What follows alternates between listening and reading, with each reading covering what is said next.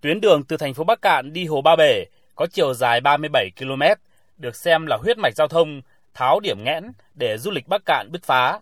90% tuyến đường đi qua các khu vực đồi núi dốc, nhiều khu vực phải san ủi, tạo ta luy dương cao từ 20 đến hơn 30 mét. Do đó, lượng đất đá thải phát sinh cũng lên đến hơn 3,4 triệu mét khối. Theo phương án thi công, chủ đầu tư đã bố trí 10 vị trí đổ thải, nhưng do địa hình chia cắt, đường công vụ không đảm bảo và lượng đất đá thải phát sinh rất lớn, nên có không ít gói thầu phải thi công cầm chừng, thậm chí tạm dừng.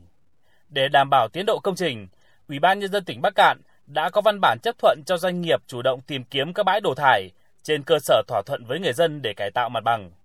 Trong quá trình thực hiện, chủ dự án phối hợp với các hộ dân và chính quyền địa phương tiến hành kiểm tra, khảo sát, chỉ đạo đơn vị thi công có văn bản cam kết đảm bảo an toàn, không để xảy ra ô nhiễm hoặc sự cố môi trường. Ông Nguyễn Đình Lại, công ty tư vấn giám sát Thăng Long cho biết. Thì vừa rồi là cũng có cái chủ trương của ban tỉnh là để cho các cái doanh nghiệp thỏa thuận với lại các chính quyền địa phương để kết hợp để giải quyết những bãi đổ thải làm sao tạo điều kiện nhất rồi trước đây thì cái bãi đổ thải của mình đây cũng có nhưng mà nó có do đường tiếp cận không đủ thì trên cơ sở đấy thì là các nhà thầu đã làm việc với các cái địa phương cũng như sở ban ngành đồng ý chấp thuận để cho đẩy nhanh tiến độ giải quyết được cái bãi đổ thải của đường tiếp cận để có thi công nhanh mới đạt được tiến độ.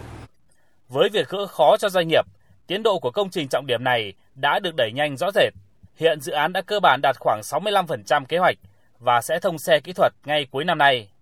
Đồng thời, chủ trương này cũng giúp người dân ven tuyến đường có thêm quỹ đất để sản xuất nông lâm nghiệp cũng như hướng tới kinh doanh dịch vụ theo quy hoạch. Tuy nhiên, trong quá trình thực hiện, do áp lực tiến độ cũng như vị trí đủ điều kiện đổ thải phục vụ cải tạo mặt bằng hạn chế, đã có tình trạng doanh nghiệp đổ đất đá thải vượt khối lượng tại vị trí tự thỏa thuận. Trước thực trạng này, Sở Tài nguyên và Môi trường Bắc Cạn phối hợp với đơn vị liên quan tiến hành kiểm tra, phát hiện một số vị trí đổ thải chưa đúng quy định tại các xã Quảng Khê, Đồng Phúc của huyện Ba Bể. Một số điểm có nguy cơ ảnh hưởng trực tiếp đến nguồn nước và diện tích đất canh tác của người dân lân cận khi trời mưa lớn, cho thấy còn có sự thiếu chặt chẽ trong phối hợp giám sát cũng như kiểm tra đối với việc đổ thải tại khu vực này. Ông Trung Ngọc Mẫn, Phó Chủ tịch Ủy ban nhân dân huyện Ba Bể, tỉnh Bắc Cạn nói: Ủy ban huyện cũng đã có văn bản chỉ đạo, đặc biệt là hai xã ở Đồng Phúc và Quảng Khê trong quá trình à, phối hợp tổ chức triển khai thực hiện công trình trên địa bàn thì thực hiện tốt công tác quản lý nhà nước về đất đai cũng như là quản lý nhà nước về môi trường. Các xã cũng đã có cái à, kiểm tra, thậm chí có là biên bản. Ờ, cũng chỉ là số ít nhưng mà đoạn tuyến nào mà có ảnh hưởng đến phần đất cũng như là sinh hoạt bà con, huyện tiếp tục chỉ đạo à, cái tổ công tác liên ngành sẽ tiếp tục kiểm tra các cái điểm đó.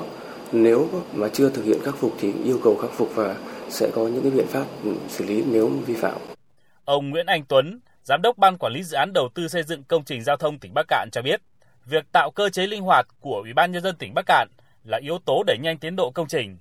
đồng thời là tiền đề quan trọng để đơn vị sớm triển khai đoạn 38 km còn lại nối từ Hồ Ba Bể sang huyện Na Hàng, tỉnh Tuyên Quang.